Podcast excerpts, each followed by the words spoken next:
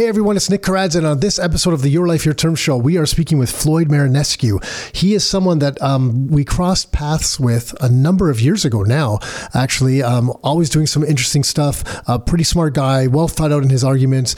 Um, and what we're speaking about today is his work at commonwealth.ca, specifically around, I guess, economic rents and the land value tax, and how he feels this can really help the um, the inequality in housing right now, and, and really just the rapid price increases that we're facing and the challenges with affordability. And it's really interesting to hear well thought out arguments in this space to get an understanding of some other um, systems and some other ways that we can look at housing and see if there's an opportunity for us to make affordability better in ways that, can help society around us and the communities that we're all in in a, as a whole and everyone in that community. So we, it, you know, it's just increasing the the level of those communities. So it's a, super interesting conversation. Made me think a lot. Actually, just got that little hamster up in that uh, in that head running in its wheel, making me think a little bit there. So, anyways, if this is the type of stuff for you and you're interested in more real estate stuff and different things, if, if this upcoming year you're going to make some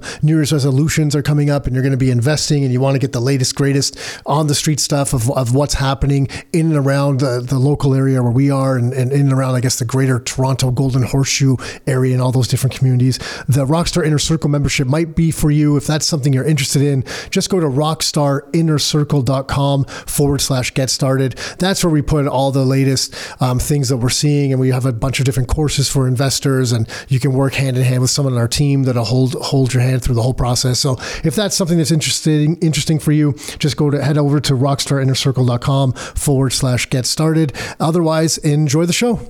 Are you ready to live life on your terms? Is it time to take charge? Real estate, business building, the economy, health and nutrition, and more. It's the Your Life, Your Term Show with Tom and Nick Karadza. Are you ready? Let's go. All right, so I'm here with Floyd. Mar- oh man, I'm gonna I'm gonna ruin this. Marnescu. That's right. What, what, what national? And I'm, yeah, I, I don't I don't even want to do this because my brother always asks people the nationality of it, but I didn't ask you. So what okay, it's nationality that's a is that? Toronto thing, right? We always ask. Yeah, Uh, yeah. It's uh, I'm born in Canada, and my parents are from Romania. Oh, okay, so that's a Romanian name. Yeah, any escu ending is Romanian. Oh, I didn't know that. Yeah. Yeah, I don't know a lot of Rom- Romanian people, so I didn't know that. Yeah. Cool. And I've been excited for this, even though it came about. Well, first we tried to do this. Uh, I don't know what two years ago. And we kind of missed each other's messages. We were delayed with with getting back to each other. But then uh, this came about in 24 hours, right? So There we go. This is kind of cool. So um, I don't know, Floyd. So uh, like like I was sharing before, uh, your thoughts I like a lot because of what you're doing and Hmm. the opinions you have are um, not. I shouldn't say they're not popular, but they're just not mainstream, I guess. But you put a lot of thought into them and you Mm-hmm. Yeah. put research and stuff. So the one that let's let's I don't know even where we start. You know what? Give everyone just a little bit of a heads up, like kind of your background, so they know where you're coming from with this. Like, you know, just your your brief little journey of yourself to what got you to this point in business and stuff, and why you're focusing on this stuff now. Sure. So just briefly, um, I have a computer science degree from Waterloo. Um, graduated early 2000s. Started a software developer education company in 2006. We do large uh, learning events like uh, 1,500 attendees, 100 speakers in New York, San Francisco, London, and China and, and Brazil, and uh, did that for 15 years, and then um, started to. Uh, I sort of exited by promoting management teams so I could free up my, my time, and I've been spending more of my time and resources pursuing um, uh, promoting um, good ideas to help society get better. Um, just I'm just sort of I like thinking about sort of what what do we need to get to a better future, a, a Star Trek future. So I, I I do sort of as a habit I like to think about well, innovative stage topics as opposed to things that are already in the mainstream that can solve uh, especially systematic issues that we're facing as a society. And I coalesced on um, on universal basic income. Uh, started a, a nonprofit that promotes it. It's like a marketing agency for basic income in Canada. It's called UBI Works. Has like tens of thousands of followers and uh, produced like 900,000 acts of digital activism uh, with people emailing their MPs over the last uh, five years. So I'm really pretty proud of that. I think we made a, a dent in the country.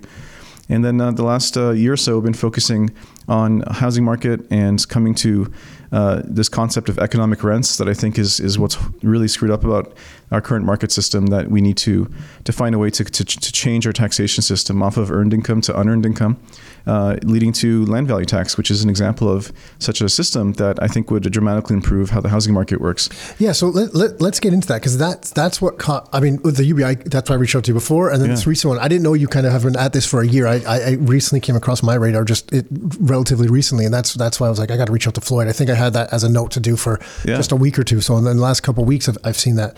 So the land value tax, because as soon as people hear the word tax, they run yeah. and they're in fear. They're like, as a Canadian, they're like, we have enough flipping tax. What, mm-hmm. the, what the heck is this guy talking about? You know. Yeah. But so can you give everyone an idea of what your what you're thinking with with well not even you i mean i know that it's something that's been looked at elsewhere so, so what is the land value tax how does that type of thing kind of play into play into real estate Okay, so um, yeah, starting from from scratch. So land value tax is different from a property tax. A property tax is a tax that includes a bit of land tax, a very small amount, but primarily it's a tax on the improvements, which actually means it penalizes productive development. Like if you uh, if you create a building or if you add improve your property, you end up paying more tax, which is kind of strange. It's almost like the equivalent of income tax uh, in in the asset space.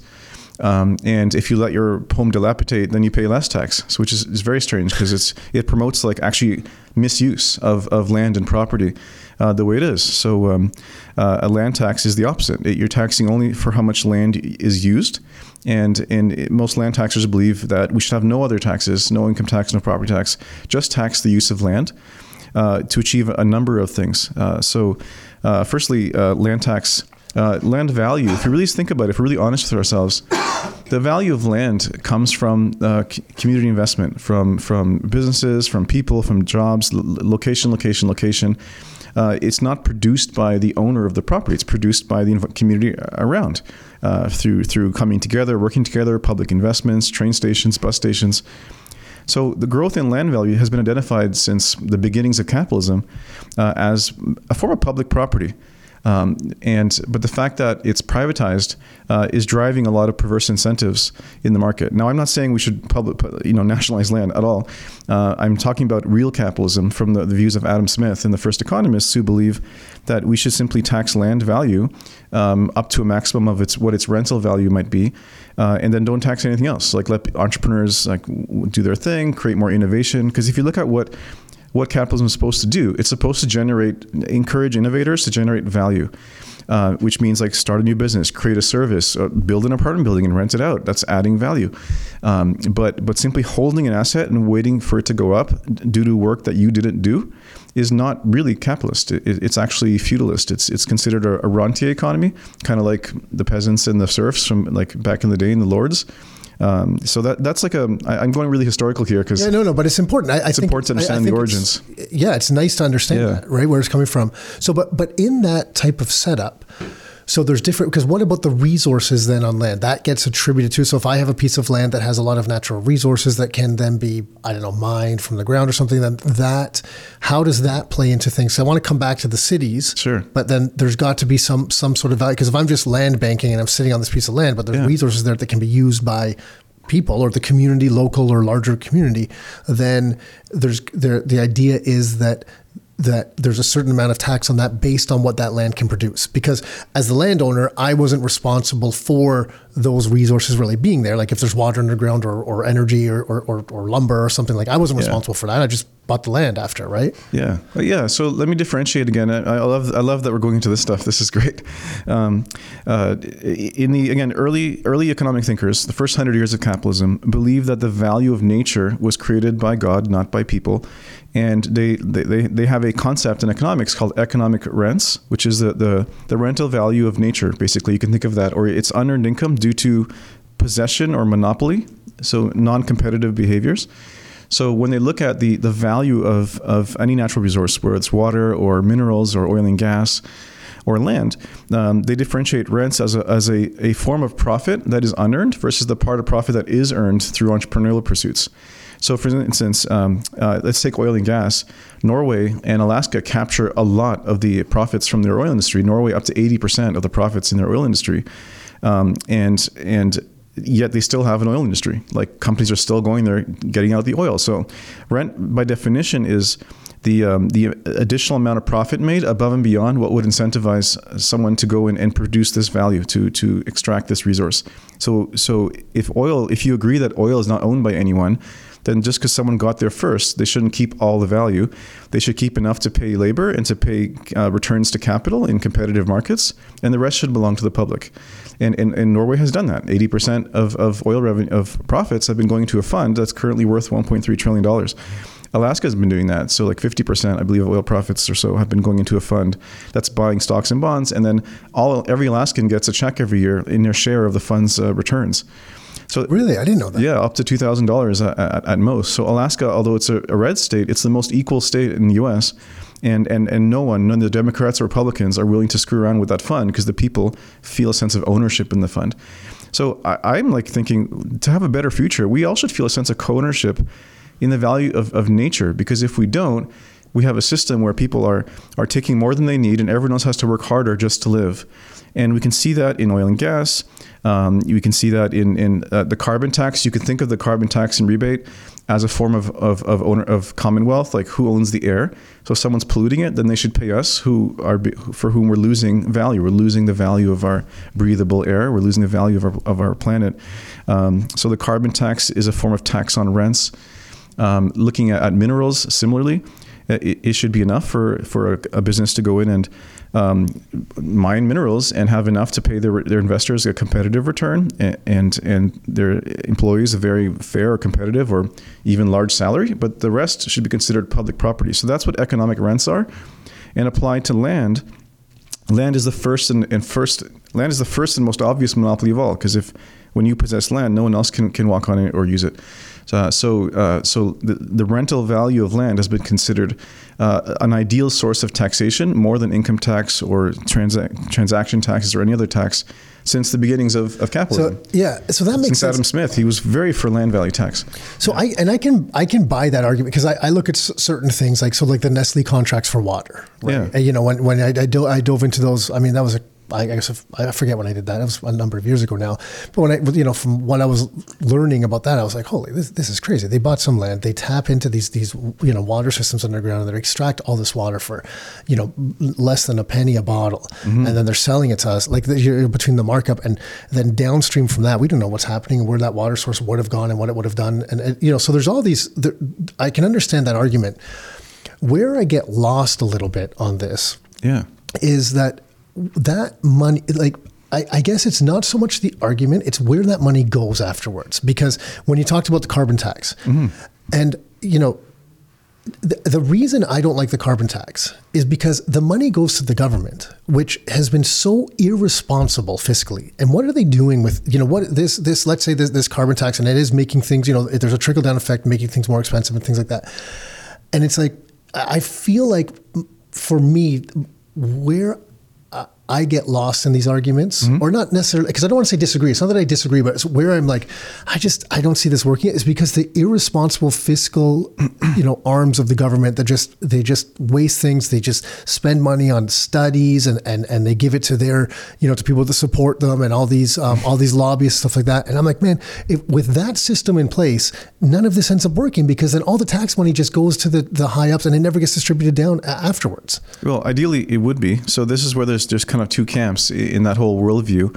Uh, many believe that the, the, value of nature should be collected and redistributed back to everybody because who owns it? We should all have an equal share. Uh, Thomas Paine, one of the founders of America, had that view. Uh, this is before income tax existed. Said we should, we should all pay a bit of land tax and everyone should get pensions and like we should be able to have child credits. He, he wasn't for. Uh, I think he was only focused on seniors and uh, and children. Um, so that's certainly a, a, common view. That's why Alaska actually the governor of Alaska, in, for that exact reason, created the whole oil, permanent oil fund.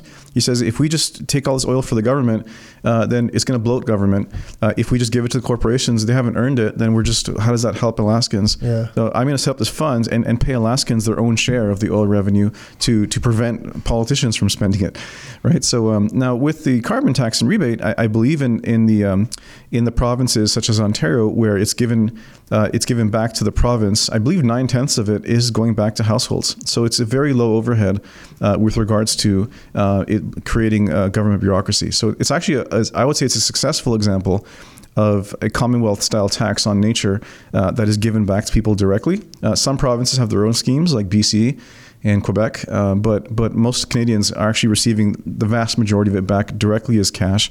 And I believe uh, 80% of Canadians uh, are ahead on financially from what they're spending from what they're receiving. Um, so anyway, that I mean, air is just one example, right? Like this applies Sure, yeah, yeah. to every type of resource.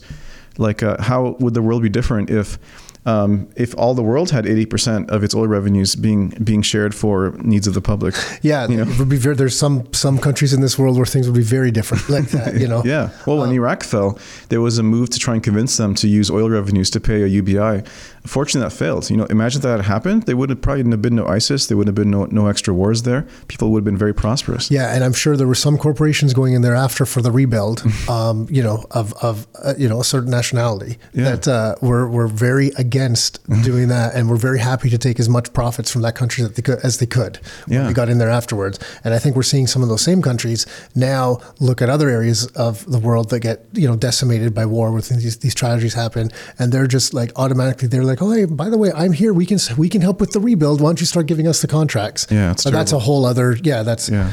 Okay, so okay, so so back to the land value. So uh, okay, so I understand that on the resource side now. So now we take that and we apply it to, you know, we're in Oakville, so let's just use this this area. You know, have some land here. There's not much real resources here. There's no oil or, or things like that. So I have some stuff. So how does this then apply to people that that are you know own in the typical um, suburban neighborhood you know some some you know whatever single family home or just some sort of property there. How how how does it look compared to what it looks looks like today? Because the the, the house on it you're saying wouldn't be because that's that's the that's the increase in use so we're not taxing the value of that house we're just taxing the value of the land for everyone That's right. Yeah. So in the um, in at Commonwealth.ca, we're we're producing research and we're looking at what a full uh, land tax would would do in the economy. And I'll bring it back to Oakville in a moment. Okay. But just the top line numbers. Um, if you tax three quarters of the rental value of land, it would raise 194 billion dollars. And and if you use that to reduce income taxes, then all tax for everyone, uh, un, no one would pay any income tax for under eighty-eight thousand dollars of their of their of their job of their first earned income. That's one way it could be spent is to eliminate taxes for ninety-one percent of Canadians. Um, or it could be done differently. It could be done like the like the carbon rebate, where it's given back to households equally. Uh, in, in that view, we ran some early stage analysis, and like 90, the vast majority of households actually come out ahead, meaning they experience tax relief. Uh, so, like you, you'll pay less in land tax than you would have uh, in income tax, plus this credit that you're getting back, which is kind of like a UBI, but that's not the intention. The intention is uh, we need to do a land value tax to fix our, our problems in our housing market, and the best use of that money is to give it back to people instead of like you know funding government in, in that way. Um, or if you replace income tax, you, you could you could see it as using land tax to fund government, but instead of income tax, you're taxing unearned income versus earned income. And the goal of, of such a land tax is to keep the price of land low. So if you imagine like a, an instrument, any, any financial instrument is only worth as much as it returns. So if you tax the value of land, then land will be worth less. And So, but how? So, okay, so because, and I see, I see the numbers in this report, Yeah. and it, they're all thought out, which is great. So the land is the, you know, the, uh, the additional rent collection proposed is 194 billion, like you said. So, you know, and everyone, all of a sudden, everyone's ears will perk up and like, hold on, this is good. What could, you know, the value of this or the income generated could potentially get rid of income tax for the vast majority of Canadians, Yeah. or, or replace it. But how does that work? Because every the land is getting taxed now already. So where does this additional ta- where is this additional revenue coming from?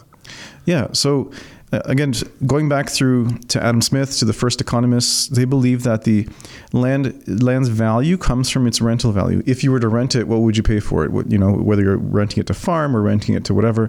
So whatever you'd pay to rent it, uh, obviously you must be able to monetize something on top of it, or you wouldn't pay that number. So the market will discover what that number is, and that number uh, leads to the the full value of land uh, when you buy it, uh, because you know we're not renting land right now; we're we're buying land. So the the the current value of land is is the capitalization of its future potential growth, and and that's why it's worth so much. Everyone's in the market buying stuff because they expect prices to go up. Right, that's driving our market um, in in unhealthy ways in, in many ways, um, and so uh, land tax is uh, uh, uh, property tax currently includes a bit of land tax, probably 0.25 percent or point up to 0.5 percent overall, versus the actual rental value of the land. Uh, versus if um, if we if we were to have a taxation system where we reduce income taxes but tax let's say three quarters of the value of land, it would be equivalent to about 4.2 percent uh, tax on today's land value which is much higher than half a percent, 4.2% of today's land value. But of the land value, not of the property value just, of the land. Just the land. Yeah. Now, doing that would immediately reduce the value of land. So that we predict that if you had a 20 year uh, slow transition from income tax to land tax, the market would still respond right away. So within a year, land could be worth, in that particular taxation rate, three quarters less. How does it how does it reduce the value of the land? Uh, because you're you're paying more to hold it as opposed to paying more upfront and then and then it's less costs less to hold it. Got so, it. Okay, so it just changes it just changes the numbers over the long term. That's why like versus the, revenue short term. Yeah, yeah, gotcha. So or you can think of it if you imagine another instrument. Imagine a bond. Uh, if if a bond leads you gives you one percent versus five percent, the one percent bond will be worth less. Yeah. Right. It's the same thing.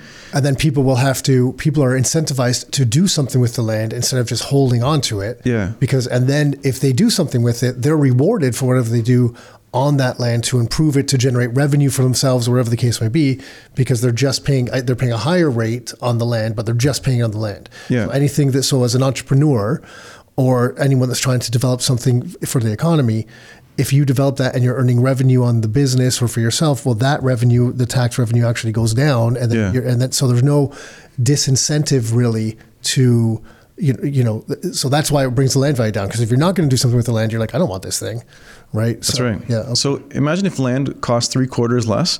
Uh, it would be much better for entrepreneurs. It would be better for people who who don't can't save up enough to acquire the original plot to do something, whether it's build an office building or or or open a convenience store in an expensive area. If if it's cheaper to acquire, uh, more people can enter the game and be productive. If, if there's a huge barrier to entry in cost, then the banks are getting rich, uh, and and actually we're, we're limiting uh, p- number of people who can engage in business because they can't save up for the for the down payment.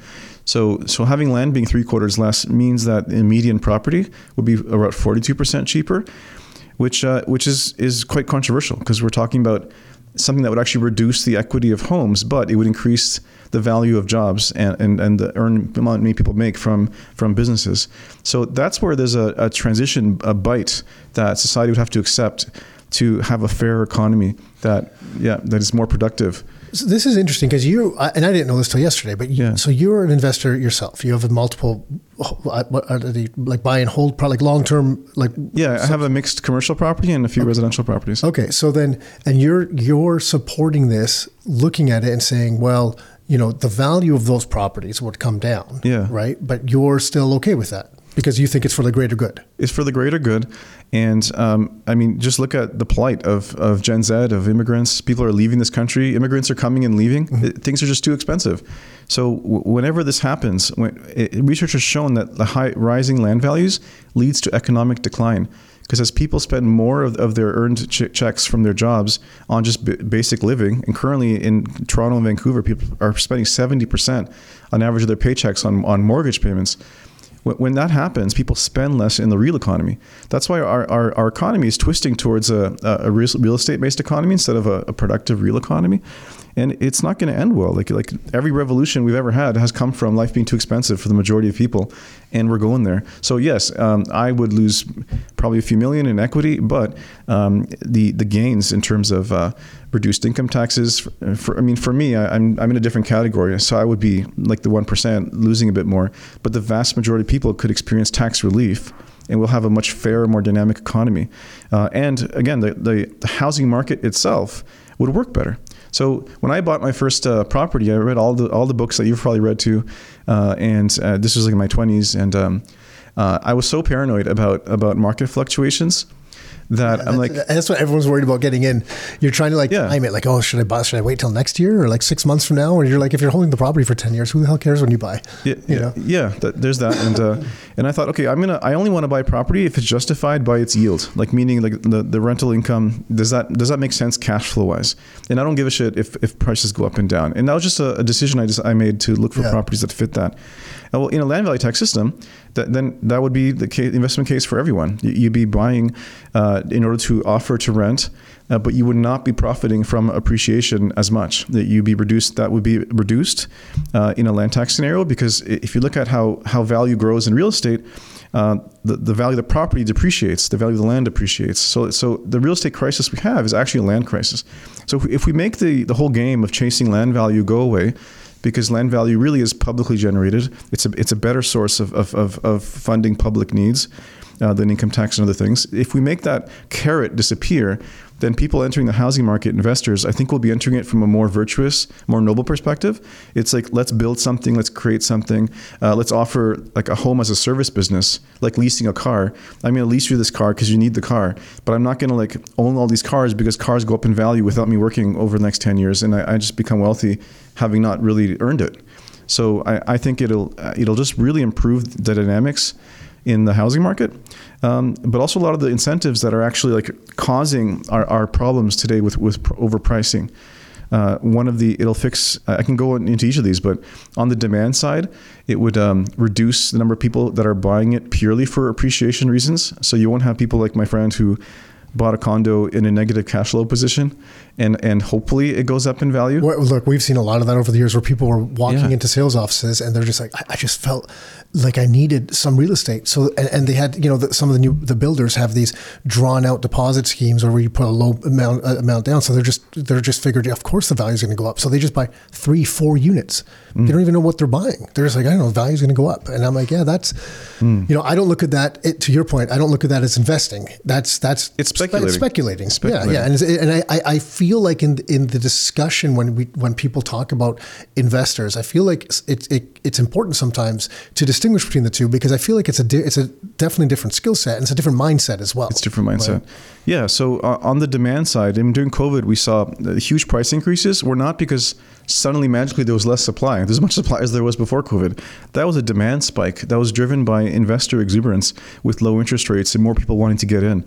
Um, so um, there's really two markets for buying real estate. There's the market of, of families who need to live and rent, and there's and there's and people who want to buy to rent out to others, and there's the family. Uh, there's the market of people who want long-term wealth appreciation, and a high land tax would reduce that second market significantly, and tens of billions of dollars would flow into the stock market, into starting businesses, into things that we actually need, more than just holding property. And, and I think the then the, the market right now, some in some markets in Canada, ninety percent of new condos being bought by investors. Uh, instead, it would be families buying those those condos or handyman types who like to maintain and, and offer them to rent as, as a service. Uh, that would be a much better uh, economy. So, so that's the demand side. I- I, can go into supply and allocation dynamics, but Let- So let's Yeah. let's stop there just for a second. Sure. So I, I'm curious your thoughts on something because um, I wish I had that graph available. I can look it up afterwards. Sure. So we mapped out the from 69 the growth of um, the growth of the M2 money supply in Canada mm-hmm. compared to the average Toronto real estate board price. Hmm. And the numbers are obviously different because M2 money supply is higher. But if you look at the graph, they meet the lines and the increase in pace of increase, they mirror each other very closely. Wow. Which is very which was very interesting to me because when I first got it sent to me, I was looking at it. I'm like, holy cow, this is like it's it's mind blowing to me, and and something we all we, we thought for a while. I'm curious your thoughts.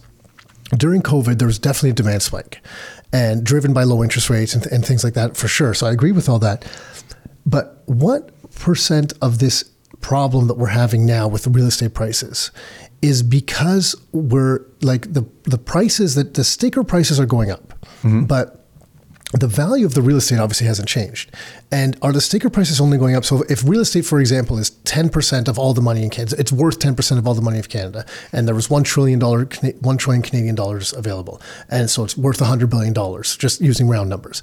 And then all of a sudden, the amount of M2 money supply goes from a trillion to 1.5 trillion. So real estate still holds the same number of same percentage of Canadian dollars, but no longer is all that real estate combined worth a 100 billion. It's worth 150. Mm-hmm. So, like, what role does like is does that play a bigger role than people speak about? And is that something that we need to look at fixing? Because that then prevents the, some of the problems that we're. In. I, I'm not saying that this wouldn't work as well. Yeah. But it, like is that just like the, the way we're, we're we're we're manipulating the currency isn't that screwing everything up more than anything else yeah, that's a good question. And I, I discuss this with my uh, Bitcoin or, or, conservative friends a lot. And uh, it's hard to say what percent of an issue that would be. I, I, would like to point out that most people don't know that 97% of the money supply is actually created by private banks. That's uh, true. Uh, like, so when they borrow the mortgages, sorry, but yeah. when someone's like getting a mortgage, that increases the money supply. So which one kind of comes first? It increases the money supply because banks can create credit uh, almost mm-hmm. out of thin air, which sounds controversial, but you can look it up private credit creation. So 97% of the money supply is created by private private banks being driven by everyone's desire to acquire land wealth. I mean, it, it's the desire to see appreciation happen mm-hmm. that drives the incentives for the whole system. So, is monetary inflation an issue? Probably, because I mean, the argument there is that uh, you know when you see when you're in an inflationary situation, you want to hold assets that whose value will be protected. So, so that's why gold and housing could be seen in a similar way as a hedge uh, for inflation. So sure, you know, I mean, we haven't often been in a high inflationary position in the last 30, 40 years, like currently during COVID was a blip, right? So I would say, yeah, it, it is an issue, but I don't think it's, it's as big. It's nearly as big an issue as the the fundamental incentives that we, everyone wants to get in on the land wealth game. And if if we had a land value tax system um, less people would would have been overbidding on homes during COVID anyway, because they only would, would have been buying it if they actually needed it. Yeah, so it helps. So even if that problem exists, this this would help alleviate that you know it, it, it, would exist at a lesser degree yeah you know yeah i mean because people were proponents of this like hundreds of years before we went off the gold standard so yeah. it works in any situation but uh, yeah so I, on, I just want readers to or listeners to come away with the, the knowledge that the private banks are, are a huge problem in canada in the late 90s uh, we did away with fractional reserve lending which means banks aren't limited by by how much deposits they have. They can create credit. If you're qualified, you can they can create a, a, loan for you, and that money was just created as, as credit. It's created when it's issued, and it's destroyed when you pay it back. It's crazy when you think about it. Yeah. It's kind of it's it's kind of crazy. It's kind of crazy, but the impact on on buyers is that you're going to pay the cost of your home twice in, in interest payments and like that's kind of nuts. So really, the bank makes the most money yeah. at the end of the day, and uh, and again, selling the system in an LVT system, your debt would be much less. So the banks would would not be profiting off off land wealth, which is unearned for them too. They'd only profit off the building wealth, which is is good. That's that's pro capitalist. They should be inspiring. Loans should be going to business and construction, not to just sunk into land equity, which doesn't actually grow the economy. Uh, if you think about it, like when like capitalism works because when if a price goes up, the market responds by creating more of what people want. So so the, the, and then people get more of what they want, and then there's signals to the market to to continue solving human needs. But you can't create more land. You know, it, it, there's a fixed supply. Yeah. So when the, the price of land goes up, everyone else is everyone else's life gets more expensive. And that's why we'll always have poverty until the end of time, until we address this issue of land wealth, because no matter where you are, no matter how progressive or how futuristic a society becomes, if you have 60% of the population profiting off the 40% that doesn't own and is renting and has to work harder to keep up with, with rising land values, you, you will you will always be poverty. Yeah. And, and, and even worse, even if you have a basic income, prices will continue to go up because everyone's trying to get access to land wealth as a wealth creation scheme. So we got to get rid of that so that we can actually have the real economy can drive uh, society, can drive pricing, can can incre- increase wages. You know. So then on, on the supply side, yeah, and that all makes sense. And then yeah. and you were talking about the demand side, and then we kind of went off before you were going to talk about the supply side. And yeah. you said, you know, in a typical economy, when there's demand for a product, so like housing, then there will be more and more creation of the product because people see that opportunity. They see where the demand is, so they fulfill that demand. And then it, you, usually in a, a typical kind of economic environment, there ends up being an equilibrium. Typically, it kind of overshoots a little bit. So there's too much of the product, and then yeah. it kind of floods the market a little bit. The value of that product then comes down because there's an oversupply, and it, that, that equilibrium evens out. So on the demand side, then we're not seeing that because we're not able to create well, I mean, the immigration, like the, the population growth policies that we have right now are really kind of spiking demand, and we're not able to keep up with that. So, but this doesn't seem like that the, the constraints we have in place now on the demand side, and maybe this is just short term, so it probably doesn't really apply, right? Because this is more of a longer term thing. Because I don't see how this really fixes the constraints that we have now on the demand side. Yeah, I'll, I'll try and go into side, that. sorry. I, I got to finish that thought about the banks. So when, Yeah, yeah. The banks are evil. We already know that. Well, well, I mean, they're just following incentives like anyone else. But Yeah. Well, hold on. Actually, I, they're not evil because I'm supposed to sign for a mortgage. I, they need to release funds like next week for me, so they're not evil at all unless we unless this is after those funds are released. God, was it Joseph Stiglitz? He's a Nobel economist who said uh, the difference between fraud and incentives is very blurry, or something like that. It's just Yeah. incentives. yeah, yeah, yeah. You can see that in the banks for sure. Excuse me. So in the late 90s, when they removed the fractional reserve lending requirement, literally uh, you can see starting from late late, late 90s, the the arc of home prices in Canada started just going way up and up and up and up, uh, divorced from uh, growth in, in median incomes. So I, I think. Um, unlimited credit, unlimited money printing by private banks is like gasoline on the fire of incentives that already exist. For sure. And uh, and uh, U.S.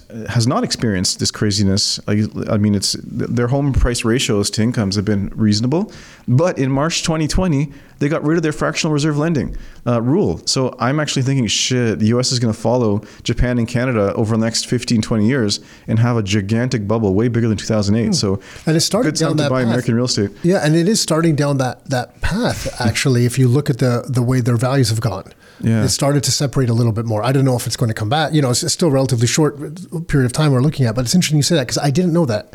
Um, I didn't know they did I just that. found out that last week, like, oh shit. So if you look at what happened in Canada, it was a few years before that showed up in, in the slow increase of prices. But over 20 years since the late 90s when that happened, you can see where we are in Canada.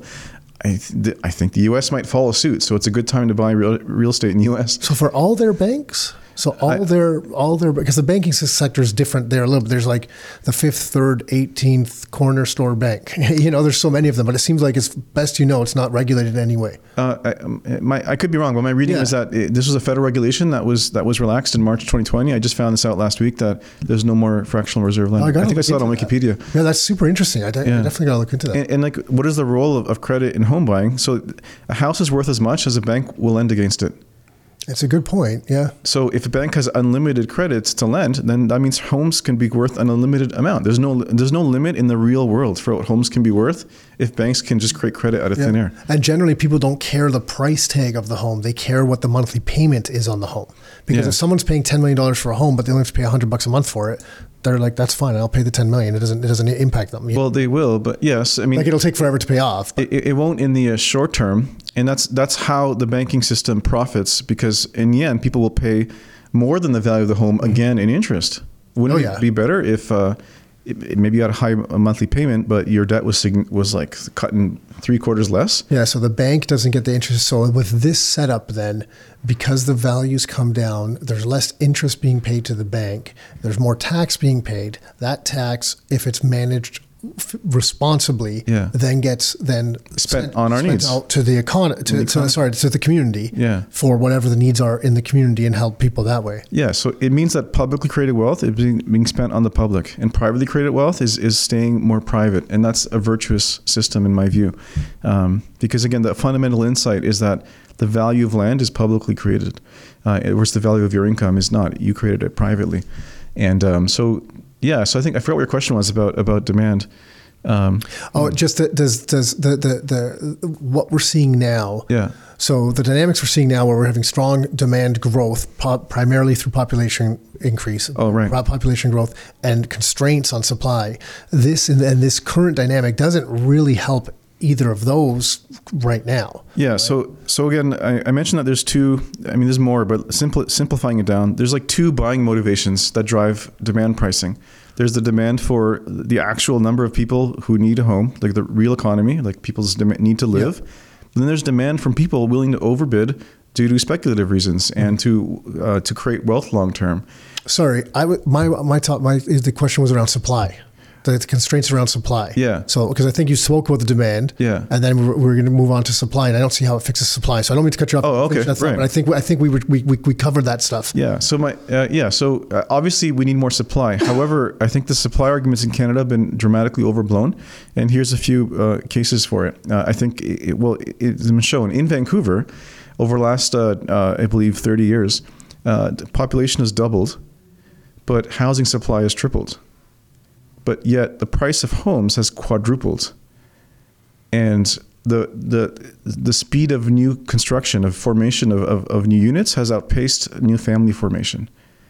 So there's an example where we built more supply than was needed, than we grew by, and the price is still skyrocketed and it comes back down again to speculation and, and, land. Like land is constrained; it's fixed. Like if you look at the property assessment uh, website in BC and type in some random addresses in Vancouver, I, I just found one that was like ninety percent of it was land value, and like holy shit, like that's high. So so. That's why again it comes back to we're not better we're not using land well. And but how does it change for like a condo?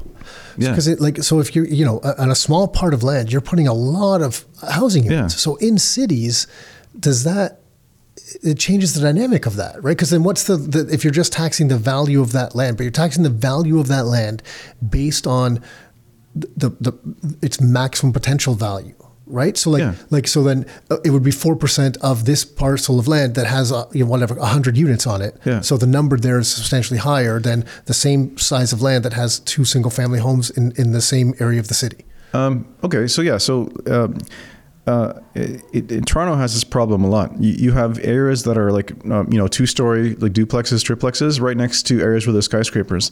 In an LVT system, if you have the same plot's land size between the house and the skyscraper, they'll pay the same land tax.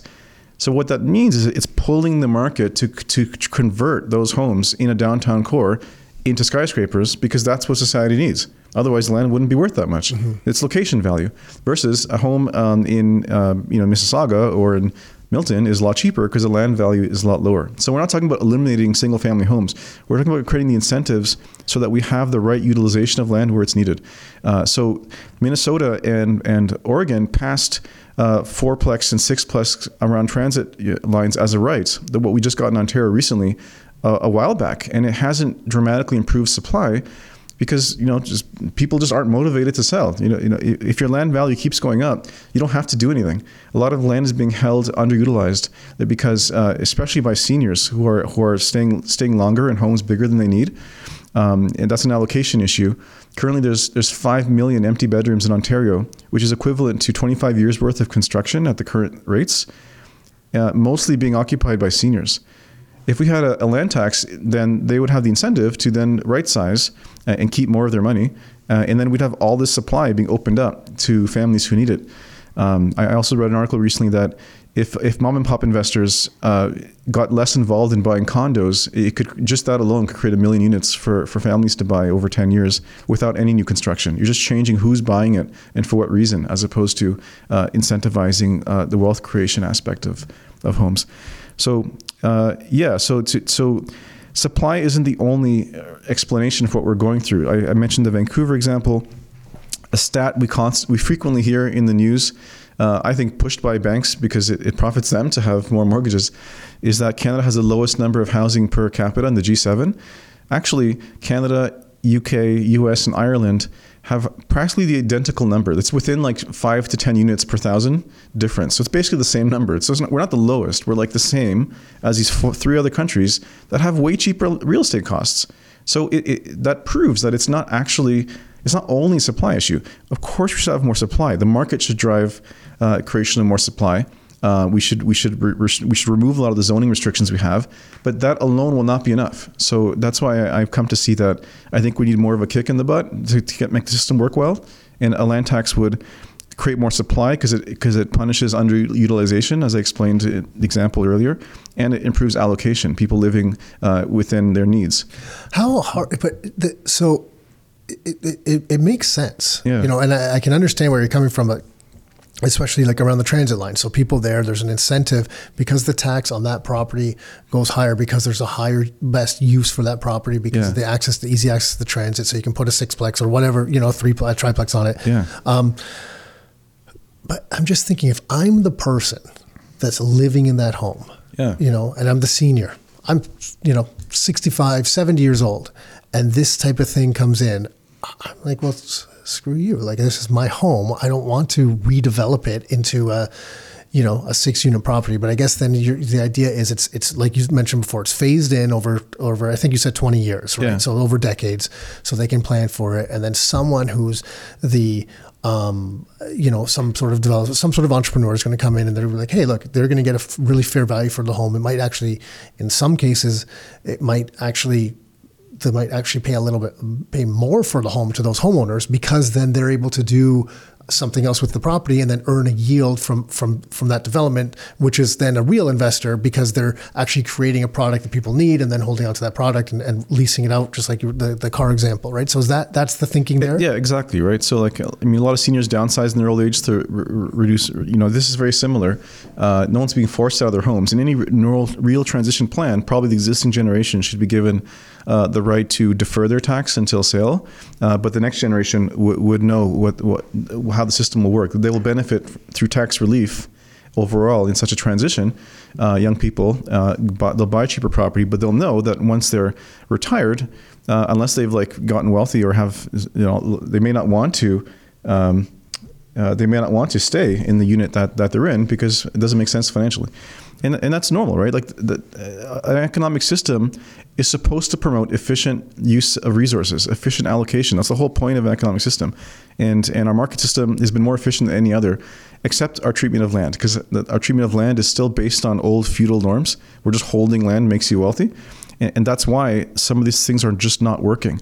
That's why we have uh, an issue of like five million empty bedrooms in Ontario. So like you know, like I remember hearing a guy from Canadian Center of Economics Analysis who produced that research saying we don't have a supply issue, we have an allocation issue.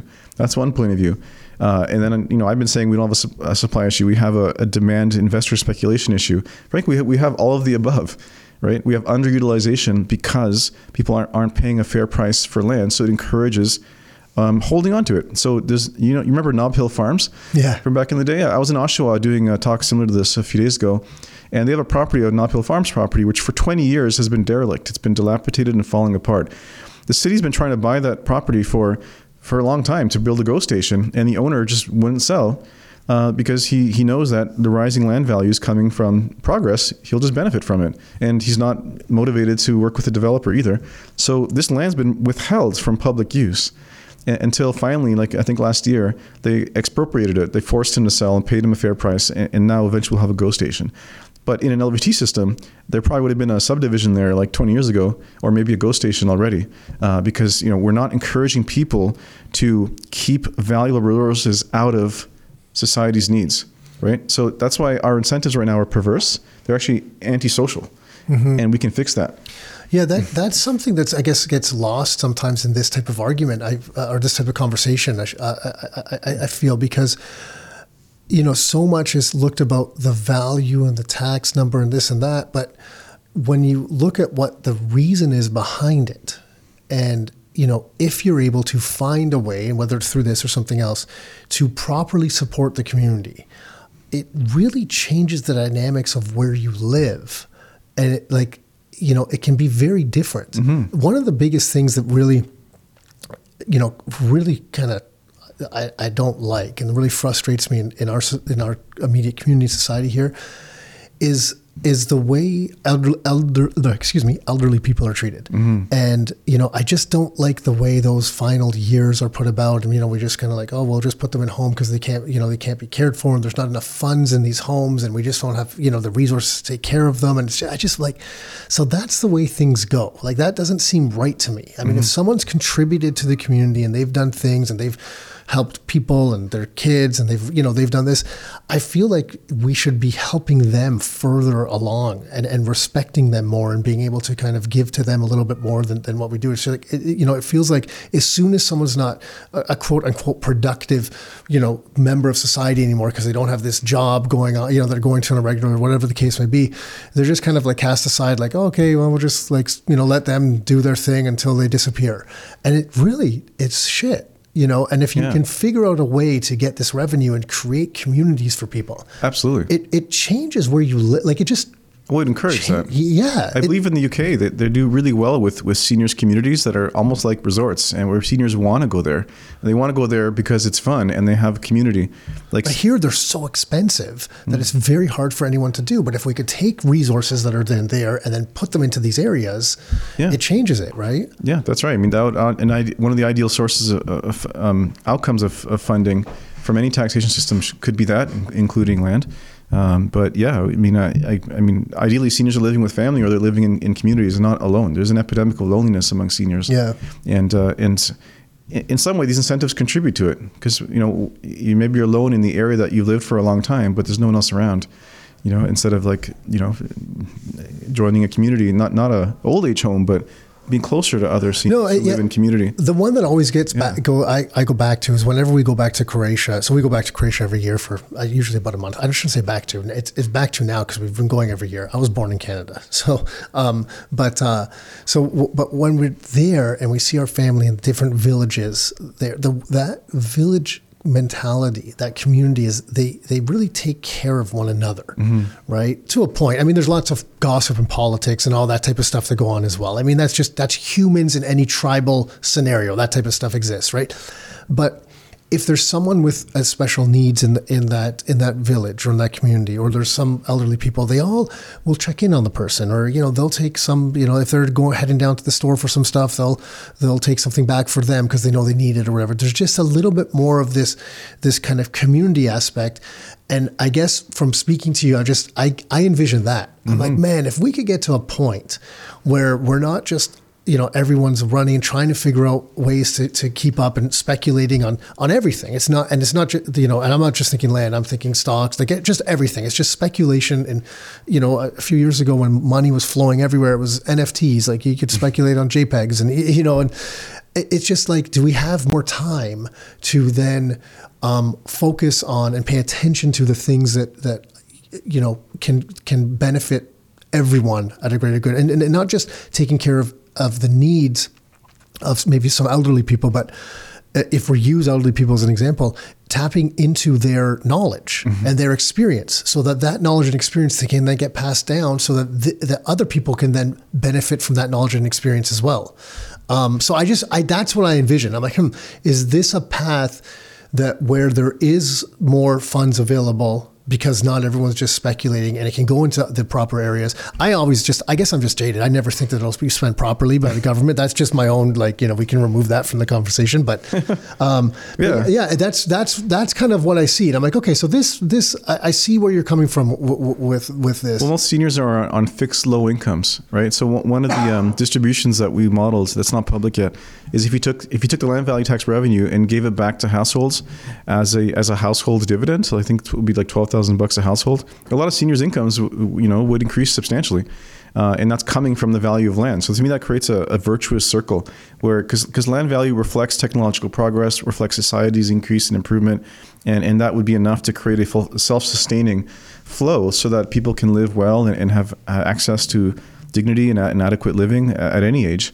Um, so and the people that are paying and I'm just going back to the numbers because you said like one of the models, and you, know you have you have it broken out here. So the land was 194 billion, and then you said you know minerals and, and energy and forestry and air, you know all that type of stuff adds up to 241 billion. But so it brings the zero percent tax bracket in your model up to eighty eight thousand dollars, which which again just that alone changes that, changes things for land only. If we collected all of it, it would be. Uh, I think it would be like most people would not pay any income tax. Uh, yeah. So this is for the readers. This is the listeners. This is the report at Commonwealth.ca, uh, quantifying the the natural resources, uh, um, unearned income, economic rents in Canada. Uh, which is, as far as I know, one of only three or four reports of this kind in the world. Like Australia has one, and, and like there's a few places. So I wanted to replicate that here to see what's possible. Yeah, it's really interesting. and then your properties, I know we touched on like you, your the value of the properties would change. So then, given all this, now you started investing before you started going down this path. Yeah. Why did you start investing in real estate early on? Um, uh, money was a kind of a toxic topic growing up. Uh, it was constantly a source of anxiety, and um, I wanted to have a passive income stream that would ensure that I didn't have to worry about about food or shelter and, and the basics. Basically, I wanted to get, have a basic income, and uh, so in my twenties, I, I, did fairly well in um, uh, in a startup, just enough to buy a down payment for uh, an investment property, and I, I, I sold a condo I had at the time.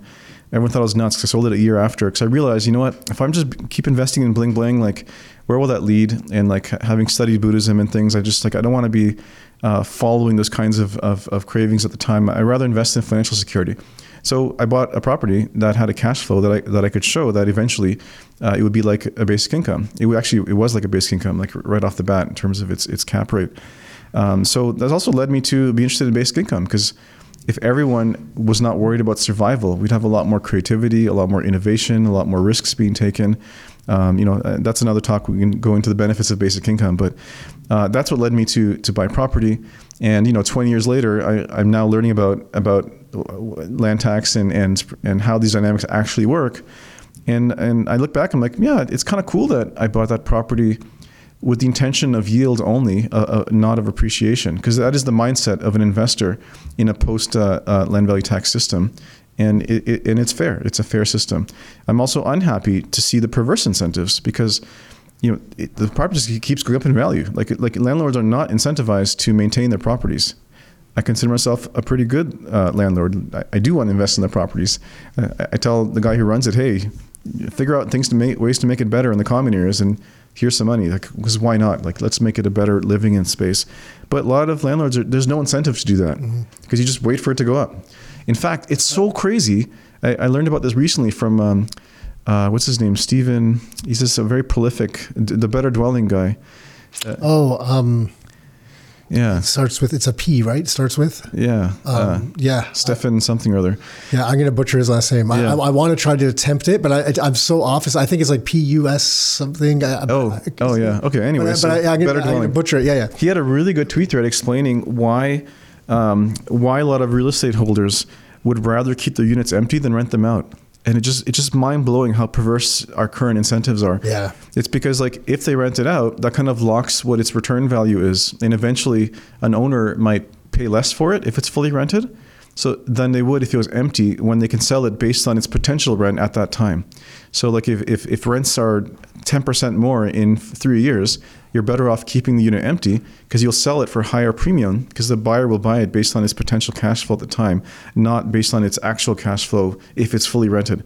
So that means we have a system that incentivizes in, incentivizes underutilization. Mm-hmm. That's that's the opposite of what an economic system is supposed to do.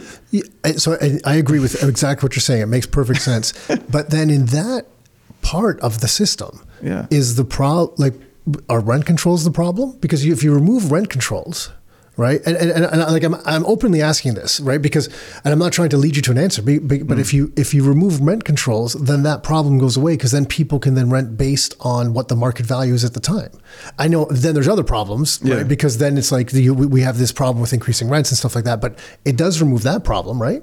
Um, uh, yeah, it would it, it, would remove that specific problem. But I think if we had a system where where landlords don't prof- profit off appreciation because of a land tax, and that tax was coming back into people's pockets uh, as a rebate, then I, I, would be in favor of, of not having rent controls because people would always have enough to afford rent. Mm-hmm. They would always have enough because we're essentially sharing land value in, in a way that um, that is much more fair than today, and and then the market could actually discover the real price. Um, and but in the current system where we don't have uh, something like that, all the all the value of public support, a lot of the value of public support uh, is just simply going into land values, uh, public support for people who in need, and and that's that's basically profiting landlords. And uh, so the companies that oh, I'm just trying to extrapolate this out in my in my head because it's just it's a new thought to me that yeah. it just has just been the last couple of weeks. So this is the first time I've gotten a little bit deeper into with this conversation. So I yeah thousand percent appreciate it. Sure. It's very interesting. So um, if I extrapolate this out, so then you're a big corporation, uh, corporation that owns, you know, a bunch of real estate, you know, whether it's apartment buildings or commercial spaces. So then their costs go up. So they, but their incentive is still there because they're still providing housing and they're getting the return on their investment from the people that are renting. That really doesn't change anything. It's just the the the economic structure changes in what in what they're remitting to the community as a whole. Yeah, Yeah, it, it I, mean, I guess it ultimately comes out of, like if, if that change happened today, it ultimately does come out of their profits. it, it, it comes out of their the profits go down. Uh, uh, yes, the current generation of, of owners uh, would take a hit, uh, but the fundamentals of a new buyer who's buying a, a rental property, for instance, or a mixed use property, that doesn't really change because the, the yields from the property will be what it always was, maybe even higher. The yields from the land well, won't be there because you would have paid less for it in the first place because you're paying a land tax. So it's like erasing the part that you pay and the part you get from the land portion, and, and you're keeping the part from the property portion. Uh, so, but the, the cap rates would be the same. It could be maybe even better. Yeah. Yeah. It would take a, a strong political leader to put to implement this because I just think that on, on the financial side, because of the the pressure from corporations, from current property owners, you know, if, if they thought that that was going to bring the the dollar denominated value of their land down, um, they're going to. There's just a lot of. Pre- it, it, it, it would be a hard sell, I would imagine, because everyone gets so fixated on that. I, I find that people have trouble extrapolating things out. I'm not, I'm not even saying this is right or wrong, but I'm just saying people would be so fixated on that point that it would be hard to get them to visualize what things could look like 10 or 20 years down the road Yeah. and how that changes things in multiple different ways to benefit things in, in a longer run. You know that uh, that to me would be the hardest thing to try to get acceptance of this Yeah. in, in, in a larger number. I would find That's why any major any major reform usually takes a crisis, like a war or something Yeah. nuts. And that crisis could be coming with automation and all the job losses that will be accelerating.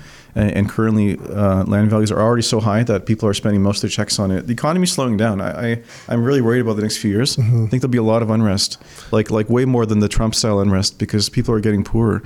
Uh, you know, on a people are house house rich and cash poor, and that's just it's just getting worse. Um, I think interest rates will have to come down. This is my prediction in the next five years. That's why I'm so much debt in the system. If, if it, it look to your point, Yeah. there's so much debt in the system. If they don't come down, the the the the path to unrest is shorter.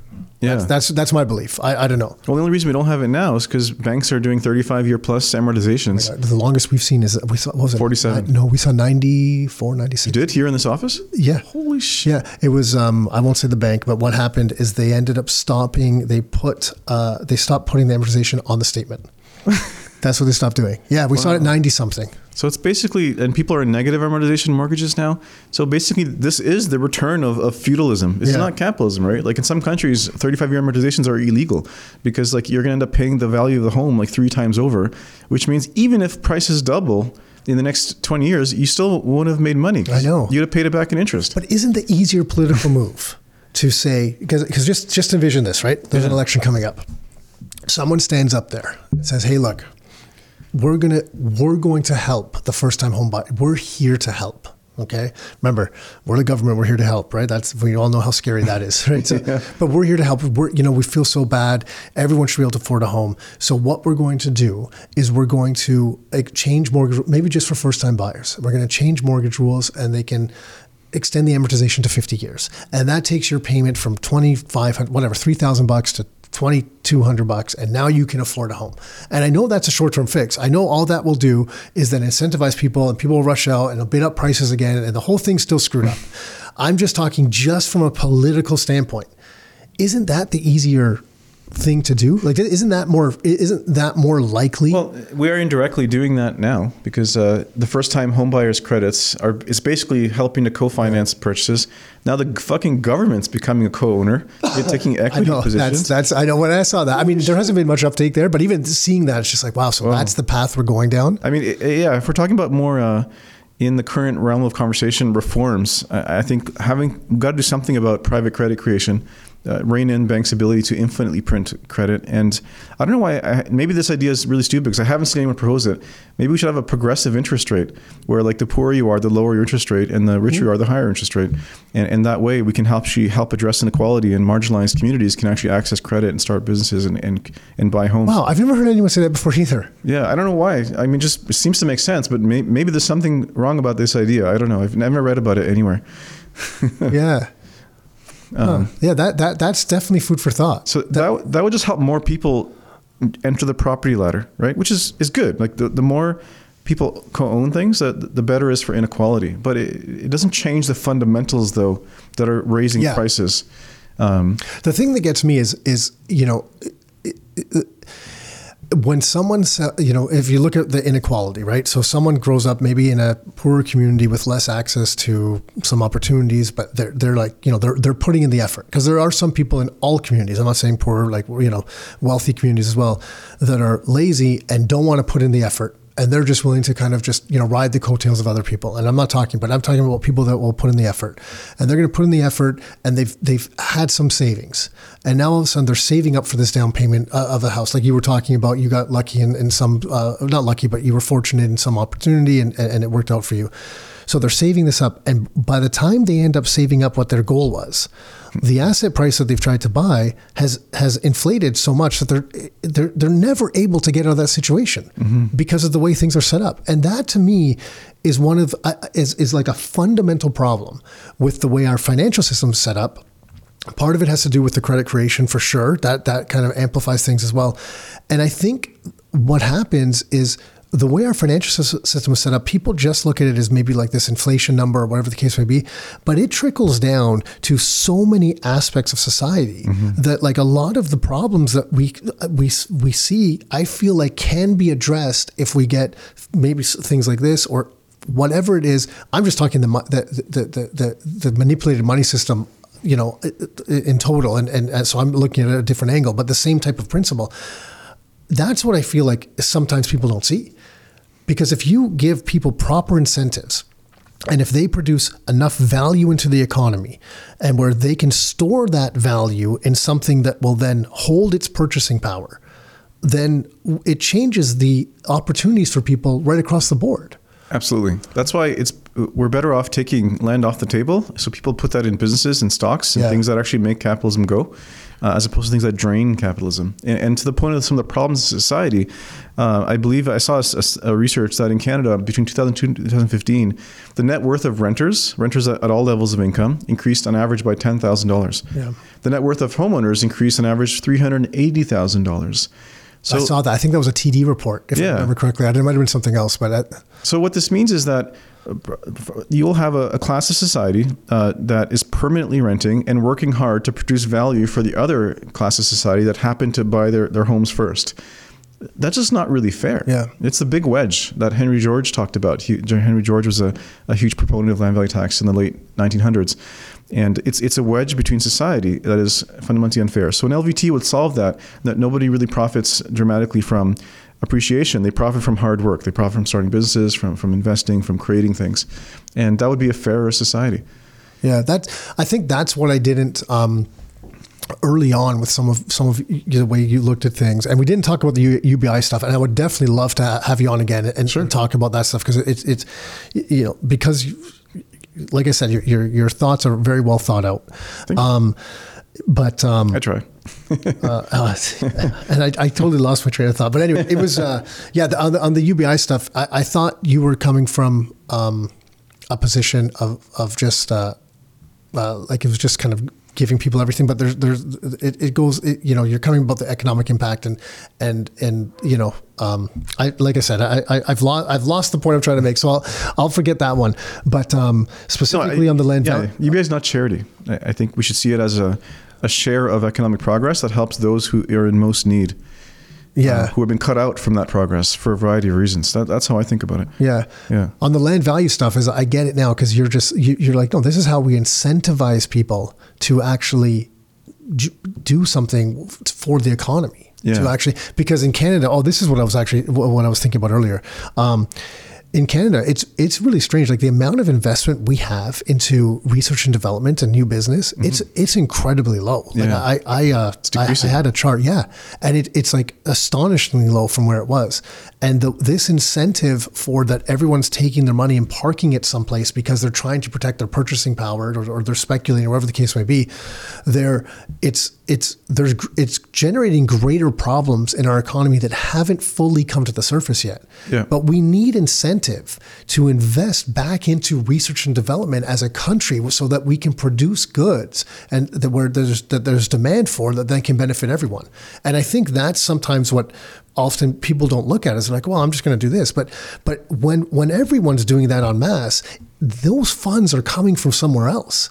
And right now, where they're coming from, because there's not enough incentive to get people to do things that are productive for the economy and create new things and new jobs and new technology and all this stuff, it's we're falling behind as a country because of that. Yeah. So yeah, Yeah, it's uh, yeah. So so now I get it. Now I now I understand greater where you're coming from. Like no no look, we want to do this because then y- you know you, you've extrapolated out the steps Yeah. right and it, you know and it makes sense it's not just be like because well people that own properties you know own properties so they're making more they're getting richer and we just need to make sure that they don't get richer and we have to you know give other this people is, money This is not about inequality. This Yeah. is about the vitality of our economic system. Yeah, yeah, it's, no, it's makes making it into real capitalism, and like hundreds of billions of dollars that are being sunk of people's working checks are being sunk into living expenses that could actually be sunk into the economy. Well, invested in the economy, which would change the dynamics. So it's not about that there's no incentive to be successful. Of course there is, but there's more incentive to to park it in real estate than there is to invest it in something that actually helps the economy, and that's the problem. That's a perverse incentive, and. Um, yeah, that's something that I think would be resolved by this. And from a macro level, here's another stat I love. It blows my mind. Um, we often hear about labor versus capital, right? It's the old socialist versus capitalist. Um, this dichotomy is false. It, it was actually it's been proven now. It's uh, th- there's a there's a graph that a lot of economists, especially left-leaning economists, talk about about um, li- uh, income share to labor versus capital. How much of the money in a country every year is going to capital holders versus workers? And and it's been getting worse for workers for many decades and automation is a big reason for that. But if you factor out the housing market what you see is that returns to housing from the share of national income have been going up while returns to capital and labor have been going down. This shows in very clear sight that our over reliance uh, on the housing market as an investment tool is actually draining uh, the, the plight of businesses and workers alike, which is the original um, view of Adam Smith and Henry George and these early economists who saw that that the, the landholders are just sucking the vitality of the economy, and uh, and it's still happening today. So today we're, we're advanced. It's been hundreds of years. Land values are quite expensive, and it's still happening today. That's why we'll we will always have a, a working poor class uh, until we change our relationship to land value. Let me ask you one other thing. I- I'm curious. It just came to mind. If the value of these properties ended Yeah. up going down, Yeah. the, you know, the the banks, because Tom and I, when we speak about stuff, like, like the banks never lose. You know, like that's it's like the, the banks are always the the winners and everything. But in that case, because of the debt against the property, if the value of those properties went down, the it, it puts the banks in a very bad situation. Doesn't that become problematic? And then and then extrapolate that out. Doesn't that then become problematic in a bigger picture? Um, well, yes. Uh, however, th- that's a transition issue, and I've seen I've spoken to a lot of world economists, um, world experts on this, and one of the suggestions is that uh, if the value of the home sinks below the actual outstanding debt, then part of that land tax can go to the bank as a form of payment towards its its its interest. Banks don't lose.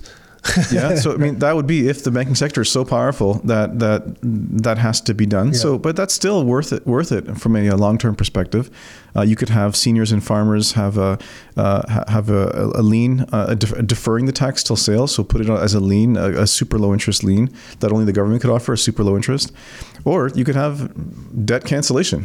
Frankly, if banks are creating credit in the first place, then why can't they just cancel it and then maybe taxpayers can fit the bill for the foregone interest, like a little penalty for the interest, which would be very small. Or if they've earned a certain small. amount of interest, why can't they just cancel a part of the debt? I mean, the banks. Do, do you know what I mean? The, the Yeah. profit's been there. I'm not an expert on that, but there are some corollary uh, side effects that I, I, I want to learn more about because banks will then securitize and resell uh, securitized mortgages. Remember the whole subprime crisis? So I don't know what that means for the next buyer, and then the next buyer, and the next buyer of that security. So this probably is a taxpayer because I mean, ultimately the government's buying a lot of those those securities from. Hmm. Well, when things get dicey, uh, our government in the past has stepped in and bought a lot of those securities from the banks to to free up as a way to inject liquidity into the economy, right? Yeah, which is crazy because that's also pumping up housing prices. Yeah. Right. So they're preventing a fall. Uh, they're actually encouraging banks to do risky behavior because at the beginning of COVID that happened, right? I didn't I think uh, eighty Yeah. billion dollars was spent buying distressed mortgages from the banks. Oh, it was like monthly. It was it was more than that over time. I, I could be wrong. I, I remember the, I remember looking at the charts. Now I forget the number, but yeah. It was a big number, and and the worry is that we're going to have another 2008. So to, to prevent banks to stop to make sure banks keep lending, they bought all their all their bad mortgages so they could keep lending. And then what happened? Well, they kept lending a lot, and then prices skyrocketed. Yeah, yeah. It's- it's a, we had we had a little, some sort of problems already, and um, and then the the, the, the monetary policy, the low interest rates, and, and that type of thing just was fuel on the fire for sure. Yeah. yeah. Man, yeah, it was really interesting what you said because I've been looking around lately. We started talking about the, the population growth and supply. This was a number of years ago. I think it was like 2016. Yeah. And no one was really talking about it. And it looked like we're like, oh, okay. So it seemed like there was something to it. And now that everyone's talking about the pop, the supply demand and like like Yeah. imbalance, we're always under the impression like if everyone's talking about something, what are we missing? Yeah, we're always trying to look in the other direction, right? So that's why I'm Yeah. like, there's there's maybe there's not something here. So I'm glad you brought that Well, up. immigration is a real factor. I think I saw a, uh, a BMO report saying that um, a lot of our housing price crisis is due to speculative demand, but uh, with the increase in immigration, eventually that it'll be due to actual market demand. Yeah, I think it's just overused. Maybe because I'm in the like in real estate, you know, sometimes it's just over. I hear it now everywhere. Like, oh, well, you know, supply and demand. There's not enough housing. You know, I'm just it's like it, it's like well, that's not the only re- the only thing going on. Like like you like we've just discussed. There's a ton of other stuff impacting stuff things. Um, Floyd, look, if people want to reach out to you, like what's the is, like, is it follow you on Twitter? Is it going like looking at these reports? So Yeah, there's there's follow me on Twitter. Um, um, also, you can follow Commonwealth or UBI Works if you're into basic income. Okay, And, so uh, UBI Works. So it's UBIWorks.ca is the basic in- income stuff, which we didn't speak about today. Yeah. If you're interested in that, which has got some really interesting information there, which I'd love to speak to you about again. Sure. But for this stuff, this website, which will, will Commonwealth.ca, and that's where we're studying uh, land tax and rents on natural resources. And then my own personal Twitter, I, I do mo- uh, a lot on this stuff as well. And uh, and uh, trying to trying to be more courageous on TikTok, but uh, developing those skills. yeah, yeah, yeah. And I, I try to stay off. All, the people in the office do it for us. I just found that I'm not a social media person. I stay out of all of that stuff, so I don't even know what's going on. But um, hey, uh, really appreciate you coming in short notice. I think you're taking off, so I really appreciate you making it work and stuff. This was a lot of fun. This was really good. Yeah. cool. Thank Very you. Good. Thank you. All right, I hope you enjoyed that conversation with Floyd. It definitely got me thinking about some things, and it's always nice to speak to people who are looking at things from a different perspective, but are also well researched and thought out in their arguments. Um, it just kind of makes you consider things, you know, wh- whether there's there's well, there's always positives and negatives to everything, and then it's just kind of taking those and making it maybe putting them into your own equation and seeing how things work out and just giving you a different perspective on things. So that's what I like about this type of conversation. So I'm really thankful that Floyd was able to come in and, and make this uh, make this happen on short notice. If you're looking for more of his work, he did mention a couple websites. It's ubiworks.ca. That's for the universal basic income um, stuff that he works on. And then around the land value tax and economic rents and that sort of thing that we were speaking about the majority of the time, it's commonwealth.ca. So you can check those two things out for the research reports and, and take a deeper dive into that stuff if you choose. So until next time, your life, your terms.